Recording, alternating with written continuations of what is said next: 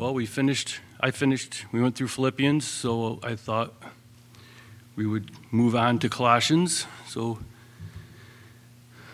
I'm not sure how far we'll get. Gonna basically do an introduction today. Um, if Ephesians has been called the epistle portraying the church of the Christ, the church of Christ, focusing on the body of Christ, then Colossians could be called the epistle portraying the Christ of the church, and it focuses on the head. So, Colossians, another letter. It was founded in the Lycus Valley near modern day Turkey. It's about where it is. And uh, Hierapolis and Laodicea, commonly cities you might have heard of. Obviously, Laodicea you've heard of. They were very close by, and as soon as they got popular, Colossae kind of lost its importance. It was on a main travel road. And if you were in Colossae and this letter showed up and was read at your church, hopefully it got their attention because history tells us that was probably just a matter of one or two years, but soon after this, an earthquake hit and devastated it. And it was gone. And like many of Paul's epistles, um, there's a format, right? We can go through and look at this doctrinally, mathematically, uh, how, we, how we study the Bible. And chapters 1 and 2 are doctrine, and chapters 3 and 4 are practical and exhortation. So, a lot of times when Paul writes, he does that. He'll do a teaching, and then he'll tell you how to apply it to your life. And um, basically, the titles in some of these books and outlines I've seen, uh, 1 and 2 talks of the supremacy of Christ, and 3 and 4 of the submission to Christ. And just as Paul wrote to the letter to the Philippians from jail, uh, Philippians, Ephesians, Colossians, and Philemon are all called prison epistles. So this is one of the letters that Paul also would have wrote from the jail, and just as he did to the church in Philippi. And we're going to find some uh, common themes. It was not far from the time that he wrote that uh, letter. Um, and some of the people we're going to see. Um, if you're just in Philippians, you don't have to turn there. Uh, just to get a little background, Philippians 6:21 says, "But that you also may know my affairs and how I am doing." Tychicus, a beloved brother and faithful minister in the Lord, will make all things known to you. So there's this Tychicus or Tychicus, however you say his name, was bringing a letter to the Ephesian church from Paul in jail. He says, Whom I have sent to you for this very purpose, that you may know our affairs and that he may comfort your hearts. So, this Tychicus was bringing the letter to the Ephesian church from Paul in jail. And if we were to read in Colossians 4, verse 7,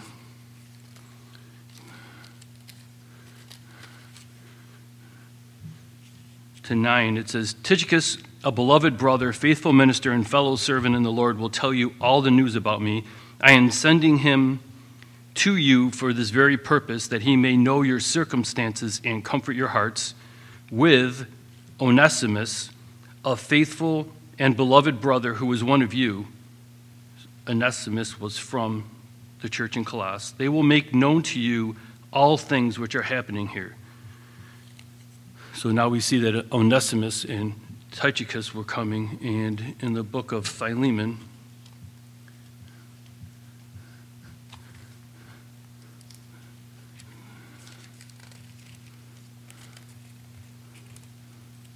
it also mentions that uh,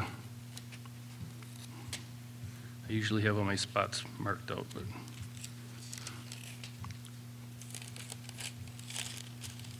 We know that Onesimus was uh, the slave that Philemon had released. So I don't, you don't need to turn there, but um, so Onesimus and Titus were with Paul in jail, and they brought the letters from Paul to the Ephesians, left that in Ephesus, and then they went from there to Philippi. I'm sorry, to uh, Colossus. Philippi was a, a, separate letter brought by different people at a different time, but from the same spot. And the church in Colossus was Onesimus's and Philemon's home church. And Philemon seemed to have had a a home church there that Onesimus went to. He was a slave, and Paul released him. So they're well familiar. So as they showed up, they read these letters in both places, as well as in, we'll read one the time we get to the end of class, to take it to uh, Laodicea as well as the other churches nearby. So these were to be shared amongst everybody. The letter to the Colossus was for the whole church, and then they seem to have read publicly the letter where Paul was addressing to Philemon the issue with Onesimus. So they come, and Epaphras is also a, a, a name he seemed to have had a, a, a good standing in the church. And Tychicus evidently had brought news about some doctrinal errors or issues that were going on in the church in Colossae. And there seems to be uh, a few of them pretty much like sum- simulated was Greek speculation, um, high mindedness, how they thought about the Greek gods. There were so many because every single thing had its own god. So it was a haughty spirit, high mindedness um, Jewish legalism, which seemed to be prevalent that Paul dealt with frequently to many of the churches, most of the churches actually, and Oriental mysticism, and then some people say it's a form of Gnosticism. Now, the first, like what John wrote dealing with Gnosticism, that wasn't around yet. So, this is like the beginning or, or uh, an early version or form of this early Gnostic, basically saying that the spirit is good, the flesh is bad, anything that's flesh is bad, and they kind of had Paul was addressing those topics of uh, starts out if it had an outline there's a greeting it talks about their faith in christ talks about the preeminence of christ then he talks about being reconciled in christ then he talks about it's not philosophy but christ then he says it's not legalism but christ and then he talks about it's not carnality but christ and then he talks about the character of the new man Christian graces, the Christian home, and then a closing and an exhortation. So the first two books are doctrine, and we kind of touched on those four topics. And I think, just for time's sake, I think I have plenty of time. Um, I'm not going to probably introduce anything new. It's more of an exhortation, things that we already know. Um, as we prayed after worship, she was talking about the humanity of Christ. So there's this who is God? Who is Jesus? What is Jesus like? The last time in Philippians, we were talking about thinking, we were talking about the three parts of human and where did the thoughts and the mind come from and what things happen in what place. And we know that we were created, God thinks, we were created in His likeness. God's a Trinity. And you guys probably got that down pat. I don't know if we'll ever get that down pat. It, it's not easy to believe. It's just sometimes hard to understand because we're in a physical limited body. But we do understand parts of it. Some of it makes sense. There's been a lot of things that have been explained to try to put it in a physical thing that realm that we can understand. But for me, the easiest thing is that we were created in his, in his image. We know that the spirit that's in us is the spirit of God, the Holy Spirit. And the rest of it is there's a soul and a body which one of them is you, right? And if you're, if I get laid down dead of a heart attack right there, something left me. When you describe me, are you talking about my personality? Is that who I am? Yeah. Well, is that body me? How tall I am? That's me too. They're both me. We're one. We can't be separated, but they're distinct. And we were made in His image. And I think that's going to be important to understand some of these things that we're going forward here. So, his humanity. What did what was Jesus like in heaven before he came down? Well, he actually showed up and appeared, right? He in, his, in the Bible talks about it was cloaked, right? It, probably the only time possibly that he was uncloaked is on the Mount of Transfiguration. He, he, he became a man. He acted as a man. Things that he did, we're going to get into that more later. He did, empowered by the Holy Spirit. The disciples kept on growing in their understanding of who he was because he was a man just like them and he, they were doing things he was doing, and they got comfortable around him. Can you imagine being comfortable around God? Like hanging out with him and saying, Yeah, I wonder who the greatest is going to be, and acting like yourself around him? I mean, we know enough, we'd probably be freaked out. They were comfortable around him. They were like, You know, he's not that much different. And the whole book, if you read from the Gospels on, they went from John specifically, it's easy to see. he, he was probably related to him. He was around him as a child. Next thing you know, he's doing miracles. He was in awe, but now John's doing miracles. Then all of a sudden, he's doing things as a following, but then he's part of the following. They're following him too. Then he's laying at the Last Supper with his head on his breast, and he gets to the point finally where he's, he falls down on his feet as dead. He's like, you know what? He kept on becoming more aware of who God, who Jesus is, and he put him more in awe of him, and God allows us to be comfortable and come up to him. And I used to be skeptical when I hear people talk about, you know, the old man upstairs. I'm thinking, you have no idea who you're talking to, do you? But you know what? He sometimes it's it's not necessarily proper, but if that's where they're at, God can grow them and show them who He is. He has no problem with people being comfortable around Him. Um, but if Rob earlier today said the Gospels, the four Gospels, right? Matthew, Mark, Luke, and John, they each had a point. Matthew, they all have the same message, but the King of the Jews. Mark, Jesus is a perfect servant. Luke, Jesus was the perfect man, and he was a man. He put on, he cloaked his godness. Everything that he did, we'll read about that. He did led by the Spirit of God, just as we have the ability to be led by the Spirit of God. And then John reveals him as God. It's the most Christ centered gospel. Some people say Colossi, the book to the Colossians, is probably the most Christ centered book, second to John, John's second. This, there's more Christ centeredness about Jesus in the book of Colossians, maybe than any other book in the Bible. So, just to get a background, because it goes fast, I think I'm just going to read through. We might not even get into breaking this apart until I teach next time, but I just want to read the first two chapters to get a background, and then we'll, we'll go from there. Paul, an apostle of Jesus Christ by the will of God, and Timothy, our brother, to the saints the saints are actually in the church in Colossae, they're not in heaven.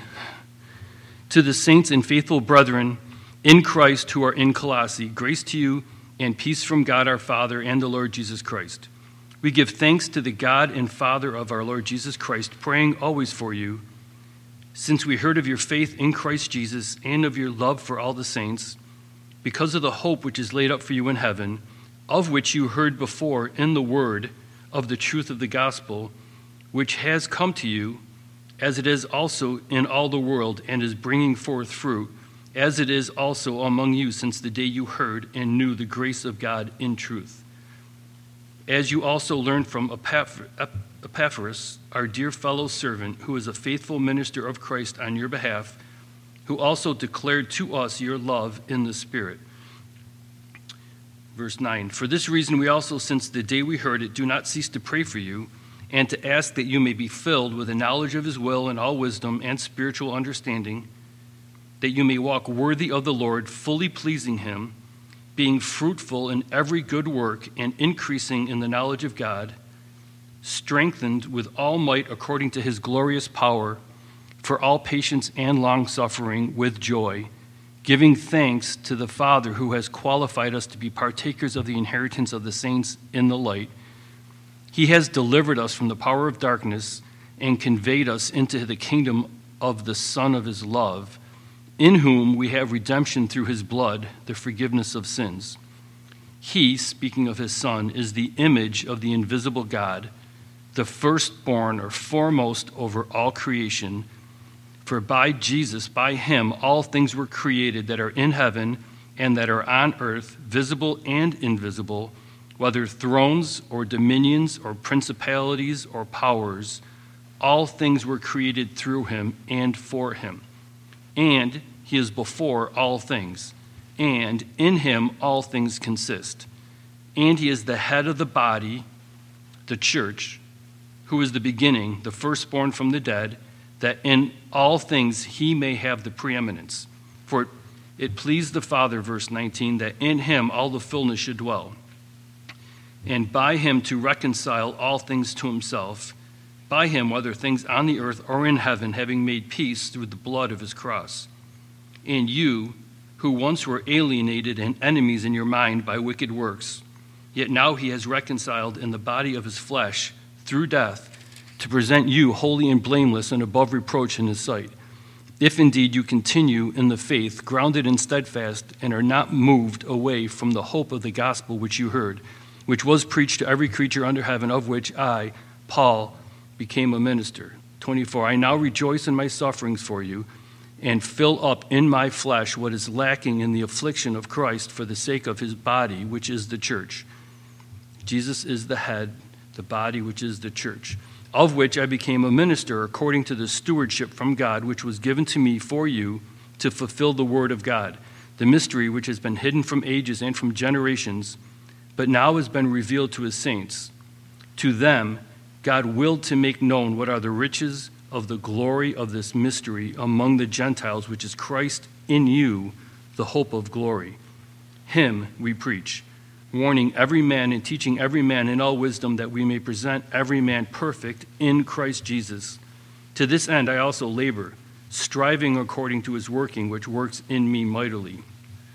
For I want you to know what a great conflict I have for you and those in Laodicea, and for as many as have not seen my face in the flesh, that their hearts may be encouraged, being knit together in love, and attaining to all riches of love and a full assurance of understanding to the knowledge of the mystery of God, both of the Father and of Christ Verse 3 In whom, speaking of Christ, in whom are hidden all the treasures of wisdom and knowledge. Now, this I say, lest anyone should deceive you with persuasive words.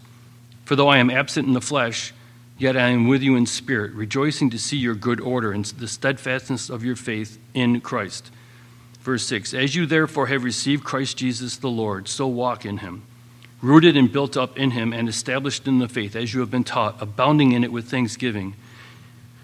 And again, abounding with thanksgiving and joy. These are things common, right? Paul wrote all this from jail. It sounds very similar to the Philippian church and in his circumstances and the way things are going. We know it's available to us too. If Paul had that, it's available in Christ.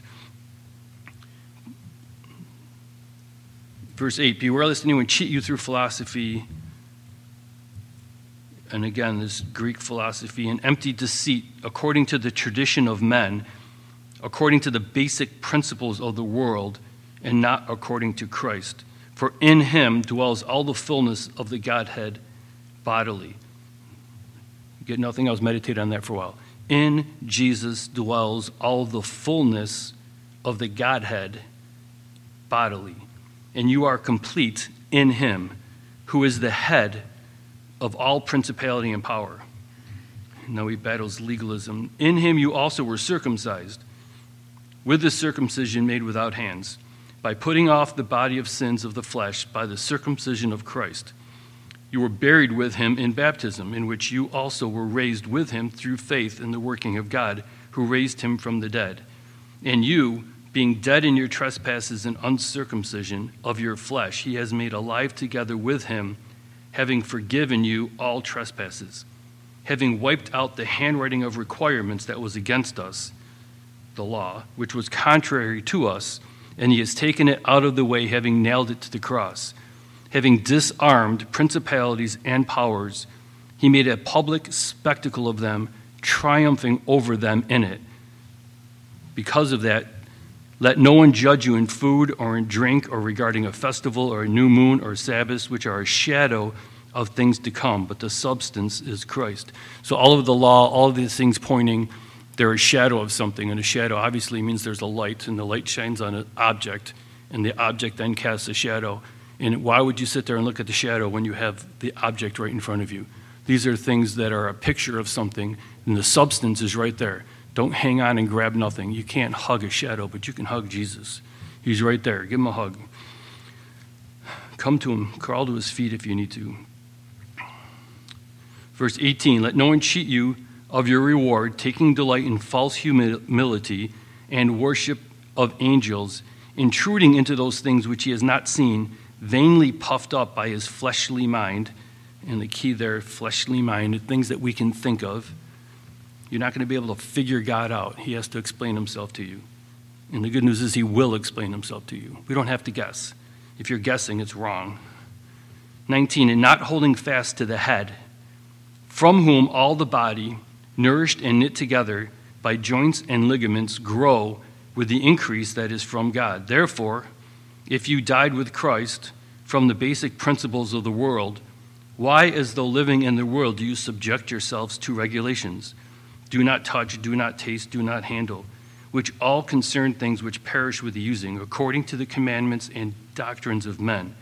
These things indeed have an appearance of wisdom in self imposed religion, false humility, and neglect of the body, but are of no value against the indulgence of the flesh, nor can they be, because in your flesh you have to accomplish them. You're actually feeding your flesh by trying to deny yourself.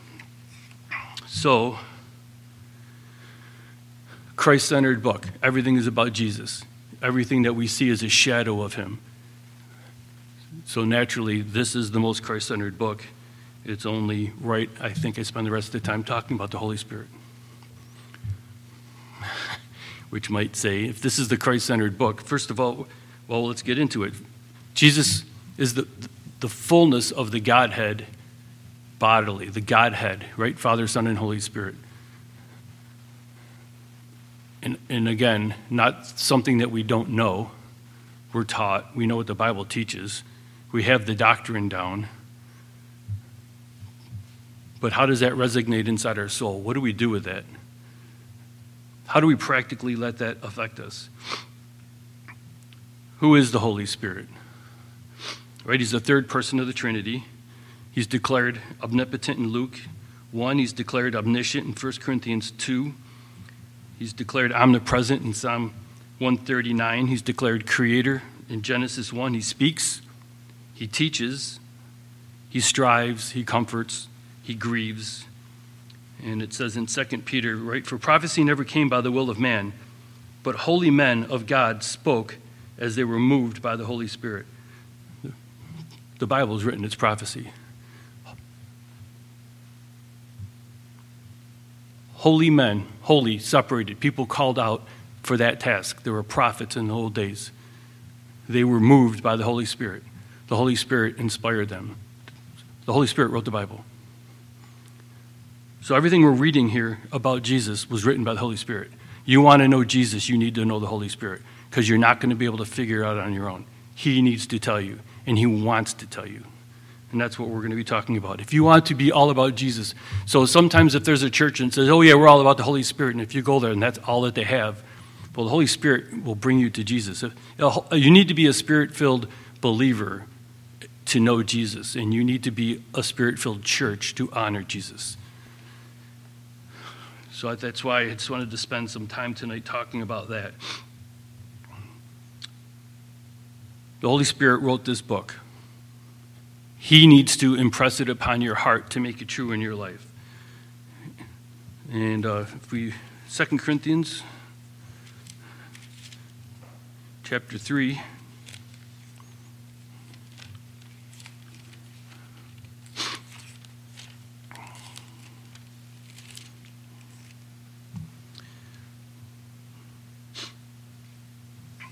We'll just start in verse 1. Do we begin again to commend ourselves, or do we need, as some others, epistles of commendation to you, or letters of commendation from you? Verse 2. You are our epistle, written in our hearts, known and read by all men. Paul is telling the Corinthians, You also are a letter from God, an epistle. Clearly, you are an epistle of Christ, ministered by us, written not with ink but by the Spirit of the living God, not on tablets of stone, but on tablets of flesh, that is, of the heart. So he wrote the whole Bible, and he's continuing to write the Bible or through us. He's writing you. You are an epistle. If you don't know the Holy Spirit, then who is writing on what's being written on your heart? What do people see when they look at you? Right? We say, I want to be like Jesus. Well, you can try as hard as you want. You're never going to be able to be godlike. We weren't created to be God, we were created to be filled. Once you're filled with God, then people will see Him in you if we get out of the way. James 2. The Holy Spirit wrote the Bible. The Holy Spirit is writing on the tablets of your heart, making you a letter. It says in James 2 verse 26 For as the body without the spirit is dead, so faith without works is dead. So we're going through, we read the whole two chapters, right? There's a body, the church is a picture of the body. You are a walking example of the church. You have ligaments and tendons. Some of our parts are getting old. Some of them need to get replaced, but they're all tied together and they work. And I don't remember ever going for a walk and I'm going somewhere and my feet had intention and I'm sitting there wondering, hmm, I wonder where I'm going. My feet haven't told me yet. Your feet don't decide where you go. You have a head, right? We have a head. We should not be walking around. This says if, if you don't have the spirit, the body's dead. The body needs a spirit, right? You can I, they, some people say you can cut a chicken's head off and it lives for a little while. It doesn't. It's just nerve endings. It's dead. But if somebody were to take off your head, you're dead. Spiritually, if you don't have a head, you're dead. You're just a body. You're a living dead person on your way nowhere. Jesus is life. You don't have life. The spirit without the body is dead. The body is the church. We need the spirit so, how does this whole thing with the body and the spirit work, right? Well, 1 Corinthians 12. We'll spend some time here. So, we know there's gifts. Our gifts are something that God gives to people that earn the right to have a gift. Do you qualify to be chosen by God to do something? Do you like well, this is backwards. Do you have to when like when you first get saved? Do you like in kindergarten you sit up front and eventually you make it all the way to the back row because that's where all the cool people sit? now you've made it somewhere. No. Then another, the next obvious question is, is who gets gifts? Why do they get gifts? And do you have a gift? What are we doing? And if the, if the body without the Spirit is dead, if I am not gifted by the Holy Spirit to do something, then, then I shouldn't be doing anything. Right? We'll talk about that a little bit. Pastor Rob blessed me with a, a book that I finished today, Alive in the Spirit. And I'm actually going to be reading a little bit out of that. That's, did you read it? A little bit. It's awesome. It's a, we'll get there. 1 Corinthians 12. Now, concerning spiritual gifts or spiritual brethren, I do not want you to be ignorant. A well known passage of Scripture. Hopefully, we won't just hear the same words and let it go. We need the Holy Spirit to instruct us, right? You know that you were carried, you were Gentiles, carried away to these dumb idols, however you were led. However, you were led. How were we led? I don't know. However, emotions, feelings, circumstance. We had false gods, we had false idols, and they're dumb, they're mute, they can't talk. They didn't have a head. They just showed up and their desire ruled, however that led them. And they just followed naturally what naturally happened.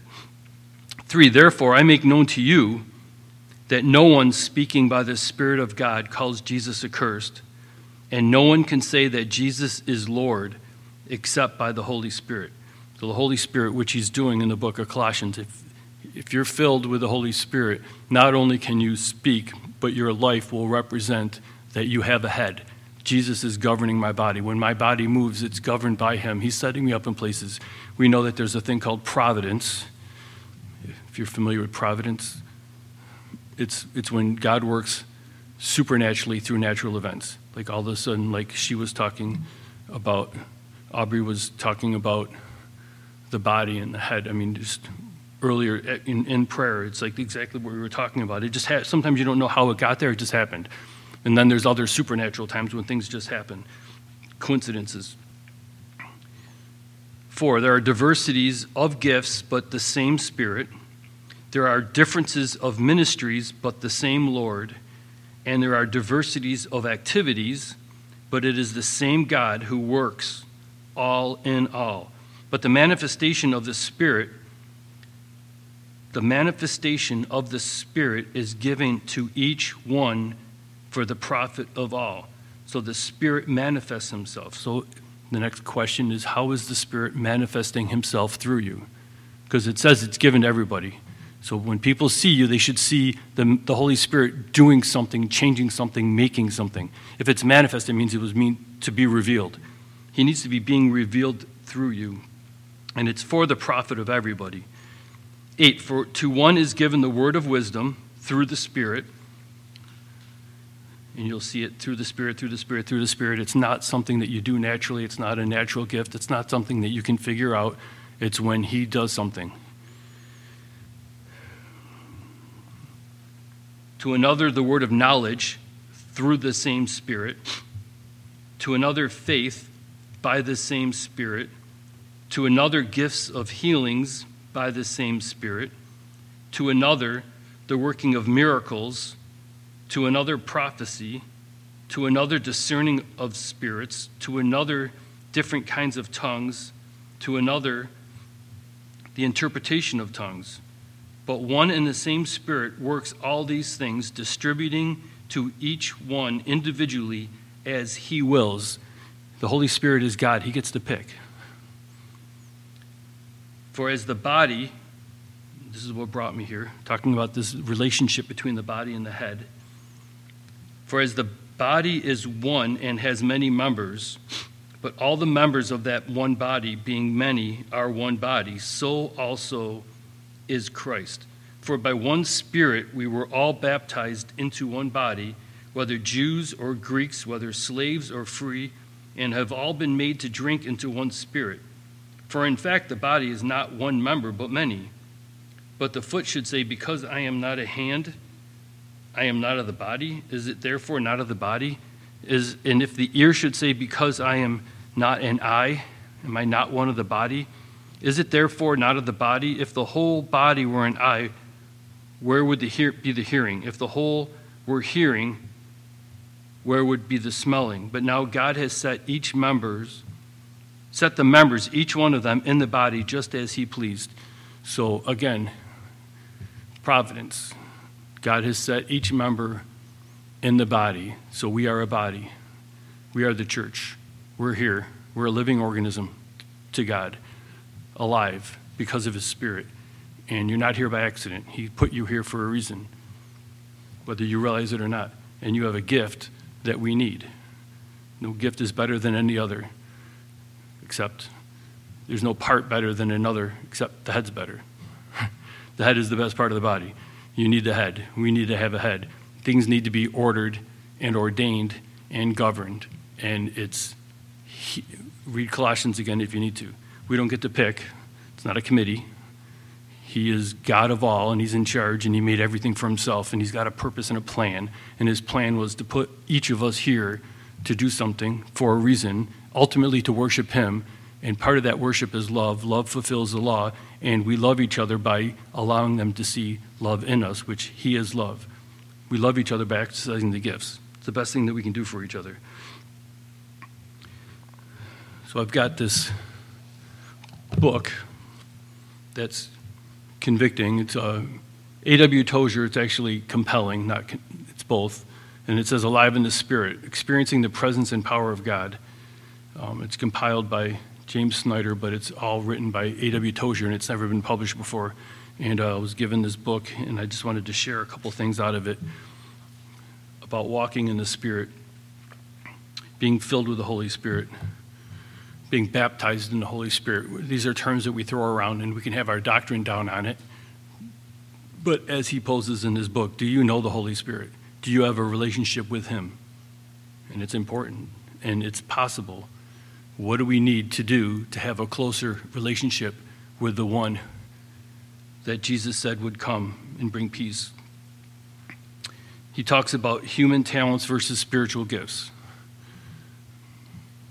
everybody that's ever born has certain natural talents, human talent.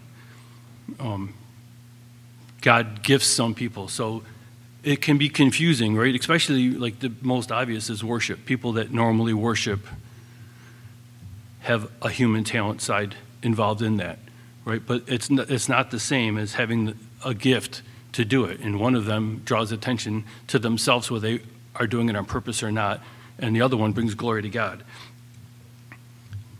Generally, most of the other gifts I can think of in places in the church, you don't have to have any prior anything. God will just zap you and give it to you. But music is something that seems to be a little unique, where people have had some human talent to it. Um, but if it's only human talent, it's not worship. Preachers, preachers can preach. I can be up here. Anybody can come up here.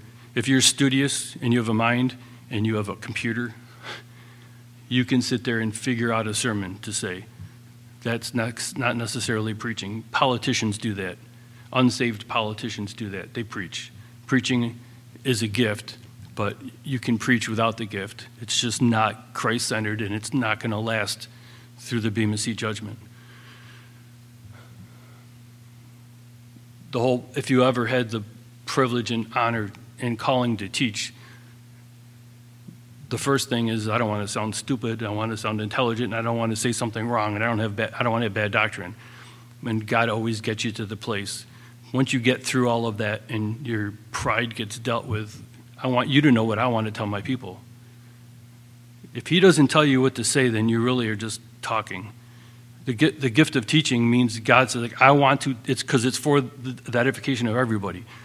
So you could teach, you could hear, that's why it's dangerous because there's so many talented and gifted Bible teachers, and you can check your doctrine to make sure with people that line up with you if it's right or not. But if God gave them a sermon to give to their church, that might not be what He wants to say here today. You can't just reiterate. That's not the gift. The gift is God's like, I am going to talk to people through you.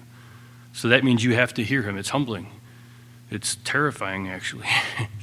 Lord, I, I, am, I am saying I'm speaking to you, to your children in front of you. That's why he says, Let there not be many teachers, because it's the greater condemnation, right? Talents are things we're naturally good at. It should not be what runs the church.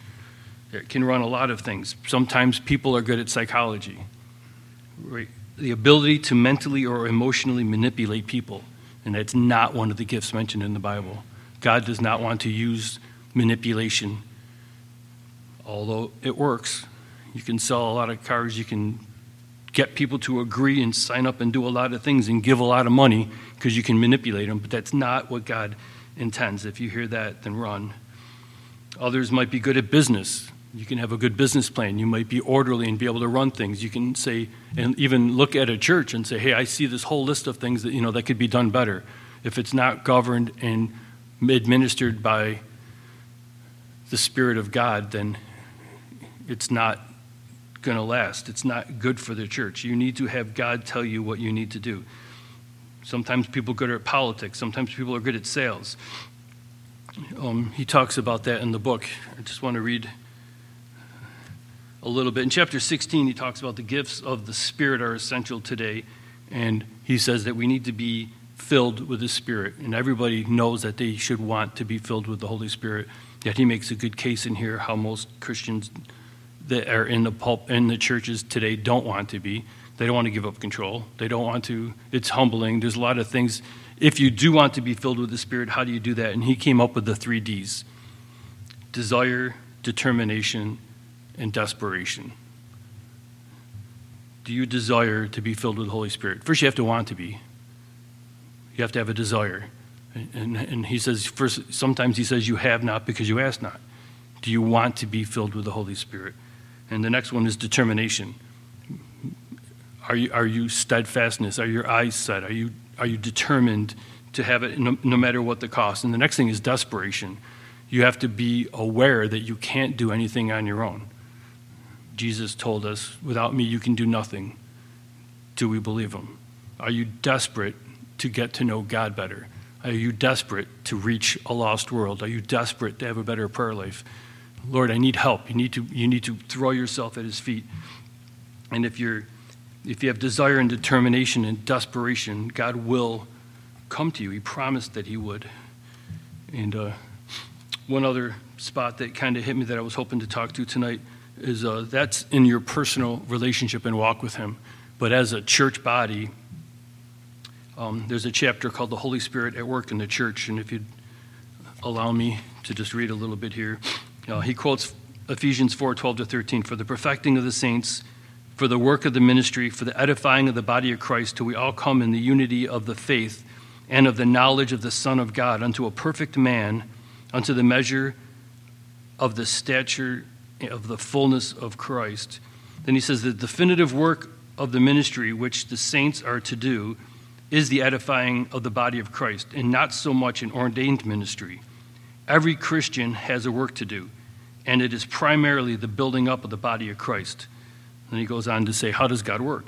The question we need to explore is how does how God does his work, his final work, his eternal work. We need to understand how God is working if we are going to be used of God and the Holy Spirit. Then he says, I find in the scriptures about four methods whereby God does his work in the church. And I'm just going to read one of them, but it's the consecration to Christ's glory, prayer, spiritual gifts, and the power of the Holy Spirit. And just to under spiritual gifts, it's just a paragraph. The third method God uses in the exercise of spiritual gifts, the giving of these gifts and the exercising of these gifts, is what the work of the ministry is all about. The gifts of nature are not enough. There are natural gifts that people have. Musicians have natural gifts. Sometimes those natural gifts can be used and we enjoy them. They are good any place you put them, but you cannot do holy work that way. Only the Holy Ghost can do holy work. And again, as we mentioned, I mentioned before, as we were starting, that Jesus became a man. Only the Holy Spirit can do holy work. Jesus walked in the power of the Holy Spirit as a man. And uh, just going to read a couple scriptures. Acts 10, verse 37.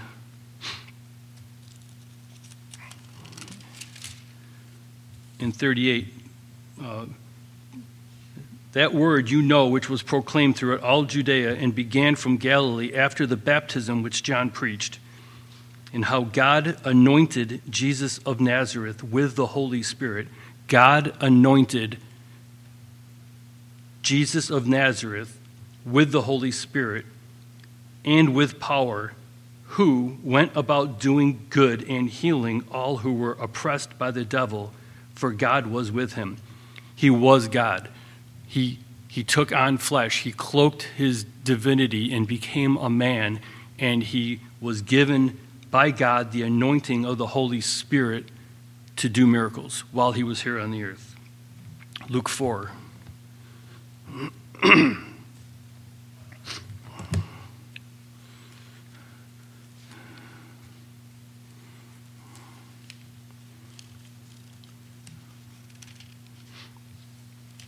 We'll just read, we'll, I'll read quite a bit. In verse 1, then Jesus, being at that moment filled with the Holy Spirit, so Jesus as a man was being filled with the Holy Spirit, returned from the Jordan and was led by the Spirit into the wilderness. so he, even though he was the third per, or the second person of the Trinity, God, creator of everything, he allowed himself to be governed. He actually was led of the Spirit into the wilderness, being tempted 40 days by the devil. And in those days he ate nothing, and afterward, when they had ended, he was hungry. And the devil said to him, If you are the Son of God, command this stone to become bread. But Jesus answered him, saying, It is written, Man shall not live by bread alone, but by every word of God. Then the devil, taking him up on a high mountain, showed him all the kingdoms of the world in a moment of time. And the devil said to him, All this authority I will give you, and their glory. For this has been delivered to me, I will give it to whomever I wished. Therefore, if you will worship before me, all will be yours. And Jesus answered and said to him, Get behind me, Satan, for it is written, You shall worship the Lord your God, and him only shall you serve. Then he brought him up to Jerusalem and set him on the pinnacle of the temple and said to him, If you are the Son of God, throw yourself down from here, for it is written, He shall give his angels charge over you to keep him, and in their hands they shall bear you up, lest you dash your foot against a stone. And Jesus answered and said to him, It has been said, You shall not tempt the Lord your God. Now, when the devil had ended every temptation, he departed from him until an opportune time. Verse 14 Then Jesus returned in the power of the Spirit to Galilee, and news of him went out through all the surrounding region. and he taught in their synagogues, being glorified by all. So he came to Nazareth, where he had been brought up, and as was his custom, he went into the synagogue on the Sabbath day and stood up to read. And he was handed the book of the prophet Isaiah. And when he had opened the book, he found the place where it was written, The Spirit of the Lord is upon me, because he has anointed me to preach the gospel to the poor. He has sent me to heal the brokenhearted to proclaim liberty to the captives and recovery of sight to the blind, and to set at liberty those who are oppressed. Jesus was anointed by the Holy Spirit, had a calling by the Holy Spirit, was empowered by the Holy Spirit, and the Holy Spirit is loving and gracious and merciful and wants to heal and wants to touch and wants to mend. That's what the Spirit's like. If you want to know what the Spirit is like, read Jesus. Jesus was the bodily form of the Holy Spirit. If you want to know who the Holy Spirit is, look at Jesus. If you want to know who Jesus is, listen to the Holy Spirit in your heart. They're one and the same. If you've seen one, you've seen them all. If you've seen me, you've seen the Father. They are not unique in any way. The body, the spirit, the soul, they're, it's the one being. The Holy Spirit comes. If you're wondering what your ministry looks like, you can start here. Are, are you healing people? Are you touching people? Are you mending people? Are you, bind, are you unbinding them? That's what the Spirit wants to do through you. He was full of the Spirit, and all he did it was grace and mercy. John 14.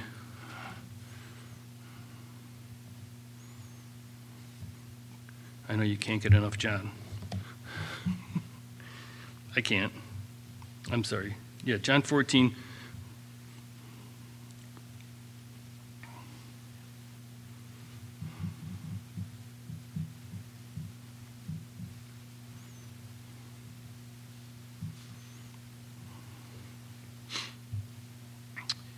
Verse 16. Well, verse 15. If you love me, keep my commandments, and I will pray the Father and he will give you another helper, and the language refers to another helper just like me, that he may abide with you forever. The Spirit of truth, whom the world cannot receive because it neither sees him nor knows him. But you know him, for he dwells with you and will be in you. I will not leave you orphans, I will come to you. Jesus says, I will come to you. How does he come to them? I will send the Spirit. Sending the Spirit is Jesus coming to them. I'm not going to leave you orphans. That means you're going to have a father. Orphans don't have dads. I'm not going to leave you dadless. The Spirit is going to come, and you're going to have the Father, and it's going to be me coming to you, the Trinity. The Holy Spirit is going to declare to you the Godhead. Jesus declared the Godhead bodily. John 15, starting in verse 26.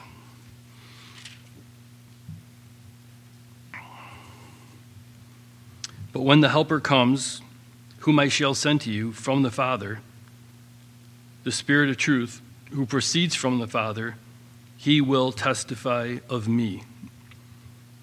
And again, we know this verse. Lord, make this verse look good on me. When the Holy Spirit comes, and He has come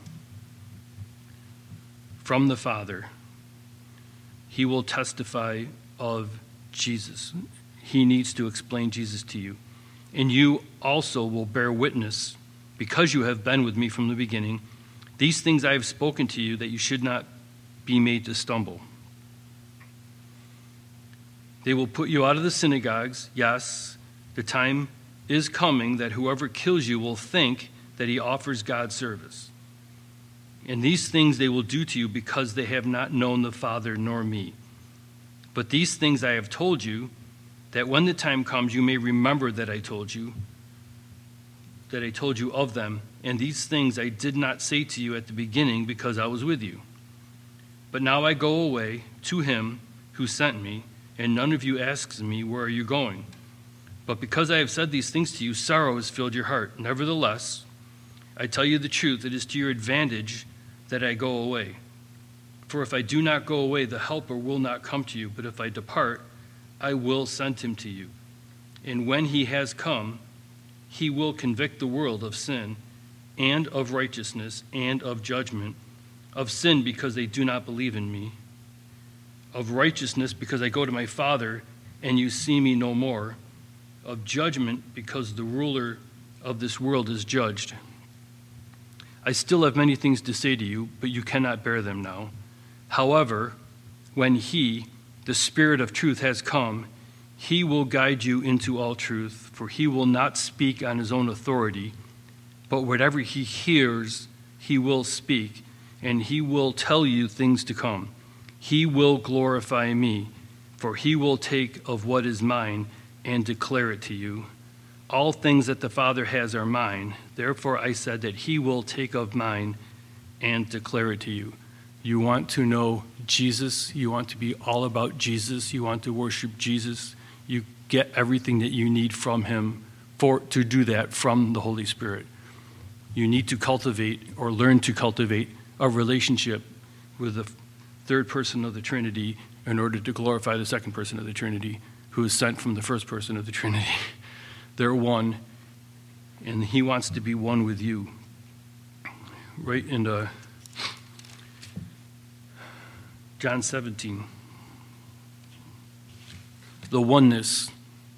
That's the goal, right? Mar- this marriage that He set up, and it's it, the two shall become one.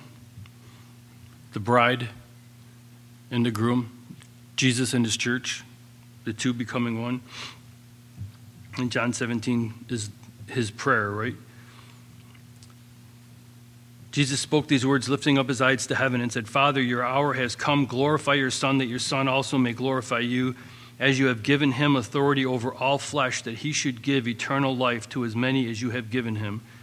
And this is eternal life, that you may that they may know you, the only true God, and Jesus Christ, whom you have sent.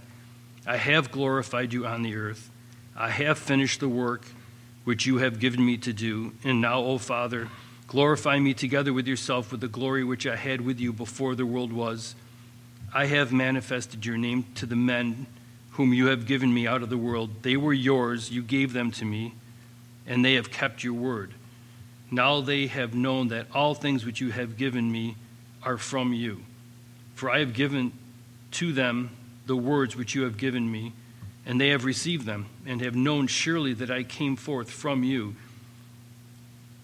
They have believed that you sent me. I pray for them. I do not pray for the world, but for those whom you have given me, for they are yours, and all are mine are yours, and yours are mine, and I am glorified in them.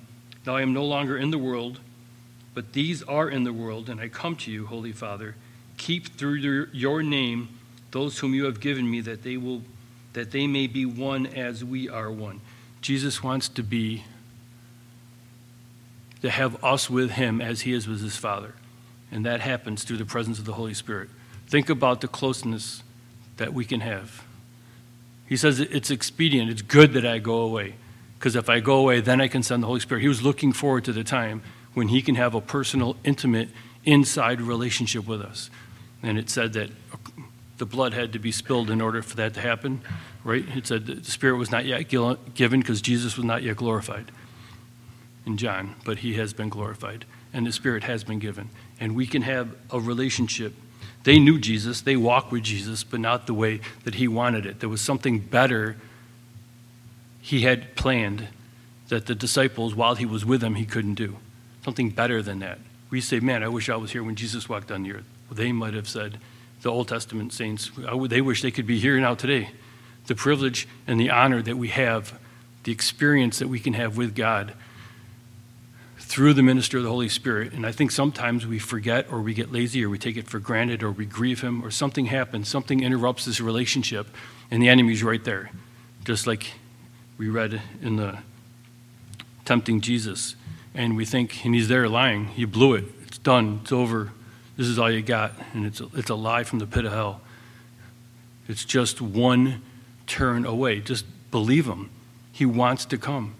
Anything that's happened today, anything that's happened this last week, anything that's happened this last year, He already knew about it before he saved you, and he still chose to die for you. There's nothing too great. Read his ministry. We just read it. He wants to come and bind up all those things and come to the brokenhearted. If you're brokenhearted, then you are a candidate for the love of God. He wants to come to you. That's why he came. It's not just that he can deal with it, he came to deal with it. He left heaven for it so that he could have this relationship with us. So if we can just meditate on that, think about that, and uh, Aubrey, if you want to come up and get ready and prepared for communion.